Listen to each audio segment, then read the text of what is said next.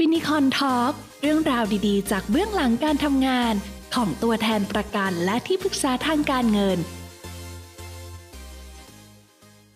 สวัสดีครับ ผมลุงโลดศิกจรลาบตัวแทนและที่ปรึกษาการเงินครับ สวัสดีค่ะ พี่กุ๊กวัชรินทร์วิสุทธิพงษ์ถาวร ตัวแทนประกันชีวิตและที่ปรึกษาทางการเงินเช่นกันค่ะ วันนี้เราก็มาพบกับเนื้อหาสาระด้านสุขภาพและการเงินทุกเช้า เพื่อความมั่งคั่งเพราะมีเงินออม มั่นคงเพราะมีสุขภาพดีค่ะ พบกับ Finicon Talk เช่นเดิมครับ วันนี้เราจะมาพูดเรื่องต่อจาก EP ที่แล้วนะครับ การวางแผนการศึกษาบุตรนะครับ ว้าว เป็นเรื่องที่น่าฟังมากๆเลย เห็นพี่กุ๊กบอกว่าเรื่องนี้พี่กุ๊กสนใจที่จะฟังเลยใช่ไหมครับ ใช่ พอแบบพอบอกบอกชื่อเรื่องมานี่พี่รอฟังเลยค่ะเนี่ย สอบถามพี่กุ๊กนิดนึงครับ พี่กุ๊กนี่มีลูกอายุเท่าไหร่บ้างครับ มีเจ็ดขวบกับสี่ขวบค่ะ เราอาจจะคุยเป็น concept คร่าวๆแต่เดี๋ยวเราดูว่า เอ๊ะ ถ้าสมมุติว่าเรามีลูกหนึ่งคนอย่างเงี้ยครับ เราจะต้องเตรียมค่าใช้จ่ายอะไรบ้าง อ๋อ ได้ค่ะ หลักๆแล้วอะครับ ค่าใช้จ่ายของบุตรที่เยอะๆอะครับก็คือจะเป็นเรื่องของการศึกษา สิ่งแรกที่เราจะต้องอาวางแผนก่อนก็คือ เราต้องวางเป้าหมายก่อนนะครับว่าเราจะวางแผนการศึกษาอย่างไงบ้างอืมแล้วเราจะต้องเก็บเงินเท่าไหร่ แล้วค่อยมาคิดว่าเราจะใช้เครื่องมืออะไรครับค่ะ สมมุติเรามีลูกหนึ่งคนนะครับเมื่อถึงวัยเรียนแล้วครับ พี่กุ๊กก็จะต้องเตรียมใช่ไหมครับว่าจะเข้าโรงเรียนไหนยังไงถูกไหมครับ ใช่ค่ะ เราก็แพลนตั้งแต่เขายังไม่เข้าโรงเรียนเลย เราก็ดูแนวโน้มก่อนว่า โรงเรียนไหนที่มันตอบโจทย์ของทางบ้านเราทั้งในเรื่องการเรียนการสอน ใกล้บ้านไหมสภาพแวดล้อมเป็นยังไงค่าเทอมขนาดไหนที่เราจะต้องเตรียม ผู้ปกครองทุกคนนะครับ ก็จะมีงบประมาณในการเตรียมไว้การศึกษาบุตร ว่าเท่าไหร่เราถึงจะเพียงพอหรือเท่าไหร่ที่เราสามารถให้กับ ลูกของเราได้ ใช่คือเท่าไหร่เท่าไหร่ที่เราไหวในครอบครัวเออครับใช่ไหมคะ ถ้าตัวเลขค่าใช้จ่ายคร่าวๆนะครับ หลักสูตรของในในประเทศไทยนะครับค่ะบุตรหนึ่งคนนะครับ ถ้าเป็นรัฐบาลนะครับ ตั้งแต่อนุบาลจนถึงปอโท ก็จะใช้ค่ะงบประมาณ1ล้านบาทอืมถ้าเอกชนอนุบาลนะครับ ถึงปอโทค่ะจะประมาณ2ล้าน5แสนบาท ถ้าเป็นนานาชาตินะครับ จบหลักสูตรทั้งหมดเลย อยู่ประมาณ 12ล้าน5แสนบาท ก็ก็ปีละล้านแล้วเนาะใช่ไหมคะใช่ครับนานาชาติเออสามเทอมเทอมละสามแสนอายุการศึกษาของบุตรนะครับ แต่ละคนนะครับ ก็จะมีอนุบาล3ปีถูกไหมครับใช่ประถมค่ะ6ปีค่ะ มัธยมห6กปีปีค่ะ แล้วก็เป็นญาตรี4ปีค่ะเป็นญาโท2ปีค่ะ ทั้งหมดก็เรียน 21 ปียี่สิบเอ็ดปีเลย ใช้เงินเท่าไหร่นะสองจุดห้าล้านต่อคนใช่ไหมคะ ถ้าเป็นเอกชนค่ะ ตัวเลขเนี้ยครับ คือเป็นตัวเลขที่สำหรับผู้ปกครองที่ยังไม่มีโรงเรียนในใจครับ เราก็จะเอาตัวเลขอืมงบประมาณกลางๆคร่าวๆอะครับค่ะอ่ามามาเป็นตุ๊กตาให้กับลูกค้าก่อนค่ะ สมมุติว่าลูกค้าท่านไหนนะครับ มีโรงเรียนอยู่ในใจแล้ว เราก็สามารถเอาค่าใช้จ่ายณปัจจุบันนะครับ มาคำนวณได้ โดยเดี๋ยวค่ะที่ปรึกษาการเงินก็จะบวกอัตราเงินเฟ้อในในปีที่จะต้องเข้าเรียนให้ครับอืมซึ่งรายละเอียดอาจจะต้องปรึกษาเป็นรายบุคคลเอาใช่ไหมคะ เพราะแต่ละคนก็มีแนวคิดหรือว่าวิธีการที่แตกต่างกันใช่ไหมคะ มันเลยต้องลง detail แต่ละคนเลย ใช่เลยครับ ซึ่งรายละเอียดถ้าสมมติว่าเราจะคำนวณให้แบบเป๊ะๆอย่างเงี้ยครับ ก็อาจจะต้องใช้เวลากับที่ปรึกษานิดนึงครับค่ะแต่วันเนี้ยเราอาจจะบอก concept คร่าวๆก่อนว่า ขั้นตอนแรกอะครับ เราก็จะต้องมีเป้าหมายก่อนว่า ลูกของเราอะครับ จะเรียนโรงเรียนแบบไหนยังไงมีงบประมาณเท่าไหร่ค่ะจากผลสำรวจอะครับของประเทศไทยนะครับ95%นะครับมีการออมเพื่อการศึกษาบุตรอะครับประมาณ 10-30%ของค่ะรายได้นะครับอืมซึ่ง ตัวเลขที่ไม่ควรเกินนะครับ ของครอบครัวครอบครัวหนึ่งก็คือ ไม่ควรจะออมเพื่อการศึกษาบุตรเกิน 30%ของรายได้ครับ ถ้ารายได้ของครอบครัว 1 ล้านบาทนะครับ การออมเพื่อการศึกษาก็ไม่ควรจะเกิน 3 0 0แสนบาท ก็คือไม่ควรจะเกิน 30%ของรายได้ครับอ๋อค่ะ เรารู้แล้วว่าเป้าหมายของการศึกษาบุตรอะของเราอยู่เท่าไหร่ แล้วเราก็มาสำรวจตัวเองก่อนนะครับว่าเป้าหมายของเราเนี่ย กับรายได้ของเราเนี่ยมันสัมพันธ์กันไหม ซึ่งจริง ๆ แล้วการศึกษาบุตรอะครับ เราควรจะวางแผนหลังจากวางแผนเกษียณด้วยซ้ำนะครับ สมมุติว่าเราทุ่มการวางแผนให้กับการออมเพื่อการศึกษาบุตรนะครับค่ะแล้วเราแล้วตัวเราเองอะครับ ไม่ได้วางแผนเกษียณอืมอนาคตต่อไปอะครับ ภาระในการเกษียณนะครับ ก็จะต้องตกไปอยู่ที่ลูกเหมือนกันนะครับ อืมมีหน้าก็เลยกำหนดไว้ที่ไม่ควร เกิน 30%ของรายได้ เพราะมันจะต้องมีส่วนอื่นที่เราจะต้องออมอีกด้วยเยอะ ถ้ามันไม่เป็นไปตามแผนหรือมีเหตุการณ์ไม่คาดฝันหรืออะไรอย่างเงี้ยครับ หรืออนาคตเศรษฐกิจอาจจะไม่ดี ถ้าเกิดว่าเขาไม่มีรายได้ แล้วเราก็ไม่ได้เก็บออมในการเกษียณด้วยคราวเนี้ยครับ มันก็จะเกิดภาระซึ่งกันและกันนะครับอืมก็เลยต้องทำภาระของเราให้เรียบร้อยก่อนอ้อเปรียบเสมือนการขึ้นเครื่องบินใช่ไหมคะ ที่อ่าเวลาใช่เลยครับอ่าที่เวลาแอร์โฮสเตสก็จะบอกเลยว่าเวลาเกิดเหตุฉุกเฉินเนี่ย เราอย่าเพิ่งไปใส่ให้กับคนที่เราต้องดูแล เราควรจะใส่ให้เราก่อน เราจะได้มีออกซิเจนพอที่จะใส่ใส่ให้กับคนที่เราต้องดูแล อย่างยุคปัจจุบันก็มองก็เห็นได้ชัดนะครับ อย่างเช่นว่าณตอนเนี้ยมันมีการระบาดโควิดใช่ไหมครับ ค่ะ คนคนก็จะตกงานกันเยอะ ค่ะ ถ้าสมมติณตอนเนี้ยครับ เราก็เรากเกษียณแล้ว แต่ลูกของเราอะครับกำลังทำงานอยู่ แล้วเกิดวิกฤตนี้ขึ้นมาแล้วตกงานนะครับ ถ้าสมมติว่าเราไม่ได้วางแผนเกษียณให้เราของเราให้เรียบร้อยอะครับอืมคราวเนี้ยภาระของลูกที่จะต้องดูแลตัวเองด้วย แล้วก็ต้องมาดูแลเราด้วย มันจะคูณสองเข้าไปอืมแล้วถ้าสมมติว่าเขามีภาระที่จะต้องเลี้ยงดูครอบครัวเขาด้วยคราวเนี้ยค่ะมันจะยิ่งทำให้อ่าค่าใช้จ่ายมันเยอะมากขึ้นครับ แล้วมีไหมคะ อันนี้ อันนี้สงสัยเป็นการส่วนตัวว่า ถ้าสมมติว่าเราวางแผนเกษียณเราเรียบร้อย กว่าเราที่จะวางแผนเกษียณของเราเรียบร้อย เราอาจจะมีงบประมาณ ในการเริ่มต้นที่จะวางทุนการศึกษาของเขาช้า มีคำว่าช้าไปไหมคะ คือจริง ๆ แล้วครับ ก็คือควรจะเริ่มพร้อมกันนี่แหละครับ แต่แค่เราแบ่งอืมเราแบ่แบ่งงสังดบส่ประวนมาณสัดส่วนให้ลงตัวอ่าค่ะครับโอเค อย่างการศึกษาครับ เราก็ไม่ควรเกิน 30%ครับค่ะอย่างวางแผนเกษียณนะครับ ก็ควรจะอยู่ประมาณนี้เหมือนกันอืมขั้นต่ำ15ถึง30%เหมือนกันครับ แล้วคราวเนี้ยเรารู้เป้าหมายแล้ว แล้วเราก็รู้งบประมาณส่วนตัวของเราแล้วค่ะคราวนี้เราก็มาเริ่มวางแผนครับคราวนี้เรารู้แล้วว่าเราจะต้องออมเท่าไหร่อะครับ ถ้าหลักการวางแผนแบบแบบง่ายๆเลยนะครับ ไม่ซับซ้อนเราก็เอาจำนวนปีมาหารคราวเนี้ยครับ เรารู้งบประมาณแล้ว แล้วเราก็เอาจำนวนปีมาหารนะครับค่ะลูกของพี่กุ๊กอายุสี่ขวบใช่ไหมครับค่ะตอนนี้อยู่ชั้นไหนแล้วนะครับ อนุบาลหนึ่งค่ะกำลังจะขึ้นออนุนุบาบาลลหนึ่งสองอะคิดเป็นอนุบาลสองเลยแล้วกัน โอเค คราวนี้ก็เหลือเวลาที่จะต้องออม20ปีถูกไหมครับค่ะ ใช่ค่ะ โอเค ถ้าสมมติเราเลือกเป็นเอกชน ต้องค่ะเก็บเงินสักประมาณ2ล้านห้านะครับค่ะก็เอา2ล้านห้ามาหาร20เราควรจะเก็บเงินสองล้านห้าหารยี่สิบค่ะ ครับ ขั้นต่ำนะครับ 1แสน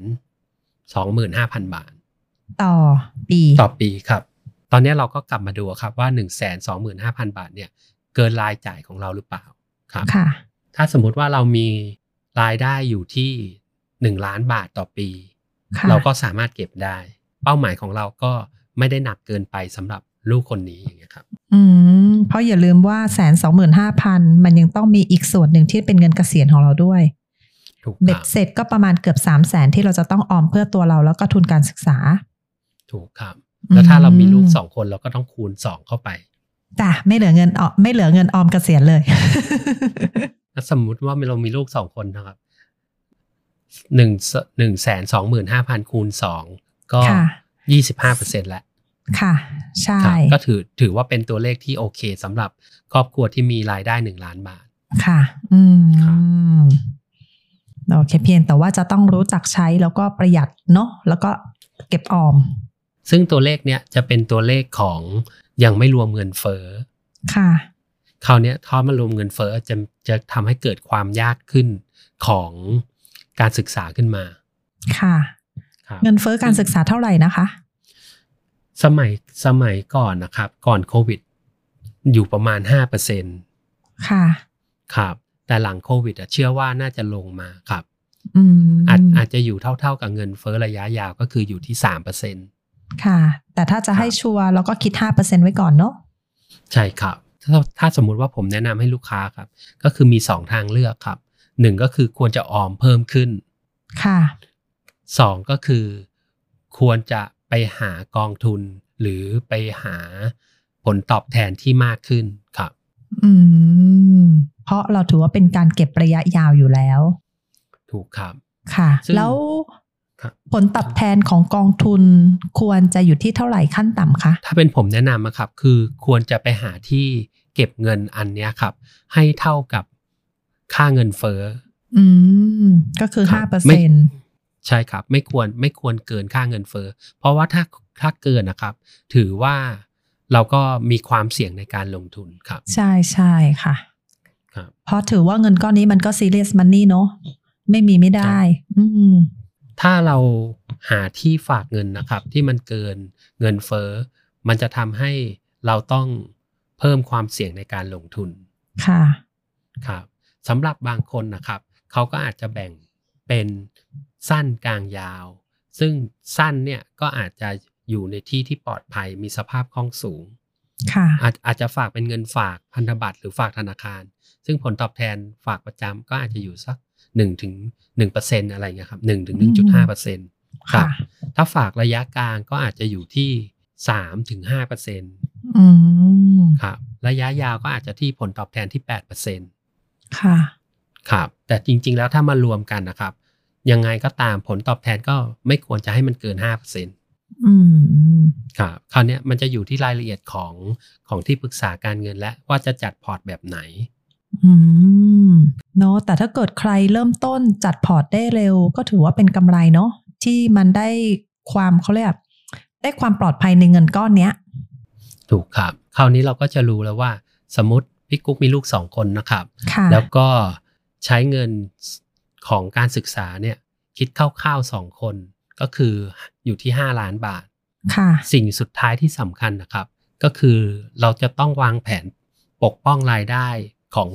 หัวหน้าครอบครัวหรือคนที่หารายได้อะครับ ขั้นต่ำก็คือต้องคุ้มครองทุนการศึกษานี้ด้วยครับ อืมโหถือว่าได้ประโยชน์มาก ๆ เลยนะคะ เนี่ย เพราะจริง ๆ แล้วถือว่าเป็นเรื่องที่สำคัญที่หลาย ๆ ครอบครัวพี่มองว่าบางครั้งอาจจะแบบ เริ่มในการเตรียมตัวและวางแผน ช้าไปนิดนึงถ้าไม่มีใครหรือที่ปรึกษามาให้คำแนะนำหรือเปิดเปิดเปิดมุมมองว่าจริง ๆ ควรจะเริ่มต้นแบบไหน ระหว่างทางควรจะเก็บเท่าไหร่ เพราะถือว่าตรงนี้เป็นเรื่องสำคัญจริง ๆเพราะหลายครอบครัวของลูกค้าพี่เหมือนกันเขาบอกเลยว่า คนที่เขามีวินัยในการเก็บเงินวางแผนดีๆ เขาจะบอกว่าช่วงโควิดที่ผ่านมาเขาไม่กระทบ อ่าใช่เลยครับอืมเพราะว่าเขามีการวางแผนมีการเตรียมไว้แล้ว ซึ่งใช่หลาย ๆ ครอบครัวครับ ที่ไม่มีการวางแผนนะครับเขาก็จะหามาได้เท่าไหร่ ก็จะใช้ปีนั้นไป ค่ะ ซึ่งส่วนใหญ่จะเป็นอย่างนั้นเนาะใช่ครับ ถ้าเกิดเหตุการณ์ที่ไม่คาดฝันอย่างเช่น ตกงานหรือมีวิกฤตเศรษฐกิจขึ้นมาค่ะการศึกษาของลูกก็จะกระทบไปด้วย ครอบครัวไหนอะครับ สามารถเก็บเงินได้เร็วกว่าก็สามารถทำได้เหมือนกันนะครับ เก็บเงินได้เร็วกว่า หมายความว่าเริ่มวางแผนตั้งแต่เริ่มต้นเลย อย่างเงี้ยเหรอคะสมมุติว่าเมื่อกี้คือระยะเวลาในการเก็บอะครับ ของเราใช้ 20 ปีใช่ไหมครับค่ะสำหรับบางคนอาจจะคิดว่า เอ้ย ตอนนี้อายุเยอะแล้ว อยากจะเก็บให้มันมากหน่อย ระยะเวลาการเก็บขอให้สั้นลงอย่างเงี้ยครับ อืมเราก็อาจจะเอา 15 มาหารก็ได้ สมมุตินะครับ ตอนนี้อายุลูกค้าอายุ 45 ปี ค่ะ ครับ อยากจะเก็บแค่15ปีให้มันเกษียณพอแล้วอืมอ่าก็เก็บเงินเพิ่มมากขึ้น เมื่อกี้เป้าหมายของเราก็คือ2ล้าน5ใช่ไหมครับ เราแทนที่เราจะเอา20มาหารเราก็เอา15มาหารอ๋อ เป็นปีเท่าไหร่คะไหนกดให้พี่ทีนิดนึง จากเมื่อกี้ที่เราเก็บ1 2 5 0 0 0บาทเราก็เก็บ1 6 6 0 0 0บาท อืมมันเพิ่มขึ้นมาอีกไม่ได้เยอะมาก แต่เราค่ะมีเวลา5ปีที่เรา ไม่ต้องอามากังวลกับกับการเก็บออมตรงนี้แหละ เพราะว่าใช่ณตอนนั้นเราถึงเป้าหมายแล้ว แล้วถ้าเรายิ่งวางแผนอ่าการออมดีๆ ใช้เครื่องมือที่มีประสิทธิภาพนะครับ เราอาจจะถึงเป้าหมายเร็วกว่า 15 ปีก็ได้ครับอืมแต่ให้ตั้งตัวเลขเอาไว้ก่อนที่ 15 ปีเพื่อความไม่เสี่ยง ใช่เลยครับ อืมโห วันนี้ได้ความรู้จากวินมากมายเลยมิหน้าว่าทำไมคนเดี๋ยวนี้เขาถึงนิยมมีลูกหนึ่งคน ใช่ไหมคะ ครับครับ เพราะจริง ๆ แล้วพี่มองว่าเขาอาจจะต้องการเลือกคุณภาพชีวิตให้ดีที่สุดสำหรับลูกด้วยเนาะอ่าถูกเลยครับอืมซึ่งลูกค้าบางคนของผมนะครับ ก็อาจจะเป็นเขาเรียกอะไรสายที่ผผสมกันนะครับ อย่างค่ะอนุบาลประถม มัธยมอะไรเงี้ยครับ ก็อาจจะเลือกเป็นเอกชน พอปริญญาตรีหรือปริญญาโทอย่างเงี้ยครับ ก็อาจจะเลือกเป็นรัฐบาลได้อะไรเงี้ยครับอืมก็อาจจะค่าใช้จ่ายไม่ถึงสองล้านห้า ครับอืมใช่แต่ใช่ยังไงใช่ก็คือ เราก็คือควรจะวางแผนไว้ก่อนครับ ค่ะ เนื้อะเพราะจริง ๆ แล้วมองเพียงปลาดแรกอาจจะมองว่า โอ้ หมดกำลังใจในการเก็บเงินใช่ไหมคะ แต่จริงครับๆแล้วถ้าเกิดเราได้มีการเริ่มต้นตั้งแต่เราอายุยังไม่มากเนาะใช่ไหมมันก็โอกาสในการเก็บที่ได้ถึงเป้าหมายเนี่ย มันก็จะมีโอกาสมากขึ้น แล้วก็ได้เร็วด้วยครับแล้วที่สำคัญอย่างที่วินว่าใช่ไหม ว่าก็คือปรึกษาที่ปรึกษาว่าจะต้องจัดสรรเงินแต่ละส่วนแต่ละกองแบบไหน และอีกส่วนหนึ่งอะครับก็คือ อยากจะเป็นกำลังใจให้คือว่า ที่ผมดูแลลูกค้ามาครับ ณตอนเนี้ยรายได้ของเราอาจจะประมาณนี้ แต่พอ 5 ปี 10 ปีขึ้นไป รายได้ของเราก็จะมากขึ้นนะครับ อืม ใช่ไอ้ใช่ตัวตัวงบประมาณดูแล้วอาจจะเป็นไปไม่ได้นะตอนนี้หรือดูแล้วเป็นไปได้ยากแต่ จริง ๆ แล้วพอเวลาผ่านไปอะครับ มันอาจจะไม่ได้เรื่องยากเลยสำหรับครอบครัวครับ ค่ะ ขอเพียงอย่างเดียวเนาะให้มีการวางแผนตั้งแต่เริ่มต้น ใช่ครับอืมสิ่งแรกก็คือเราก็ต้องวางแผนกันว่า เอ้ย เงินก้อนเนี้ยเรายังไงเราก็จะต้องหามาได้ แล้วค่ะความคิดของเรามันจะเบรกทูออกไปอะครับ ว่าอืมเราก็ควรจะหารายได้เพิ่มนะ เพราะสมัยนี้รายได้หลาย ๆ ทางสามารถทำได้ง่ายขึ้นนะครับ ค่ะแล้วก็อีกอย่างหนึ่งพี่มองว่าสำคัญไม่แพ้กับการทำงานเลยก็คือคำว่าวินัยเหมือนกันเนาะถูกครับ อย่างเวลาทำงานเรามีวินัย เพราะฉะนั้นในเรื่องของการเก็บเงินเพื่อเป้าหมาย มันก็ต้องมีวินัยเหมือนกันอ่าถูกต้องครับ อืมค่ะอืมแล้วพอเราวางแผนเราก็จะรู้แล้วว่า เราควรจะทำเท่าไหร่ อันไหนมากไปอันไหนน้อยไป แล้วก็มีตัวแทนประกันชีวิตและที่ปรึกษาการเงินนะครับ เดินเคียงคู่ลูกค้าแล้วก็วางแผนการเงินตัวนี้ไปด้วยกันครับ ค่ะ เพื่อบรรลุเป้าหมายเนาะสำหรับวันนี้ก็ได้ความรู้มากมายเลยจากวิน แล้วก็ครั้งหน้าก็มาพบกับเราสองคนใหม่อีกครั้งนะคะครับผมวันนี้สวัสดีครับ ค่ะ สวัสดีค่ะฟินิคอนทอล์กเรื่องราวดีๆ จากเบื้องหลังการทำงาน ของตัวแทนประกันและที่ปรึกษาทางการเงิน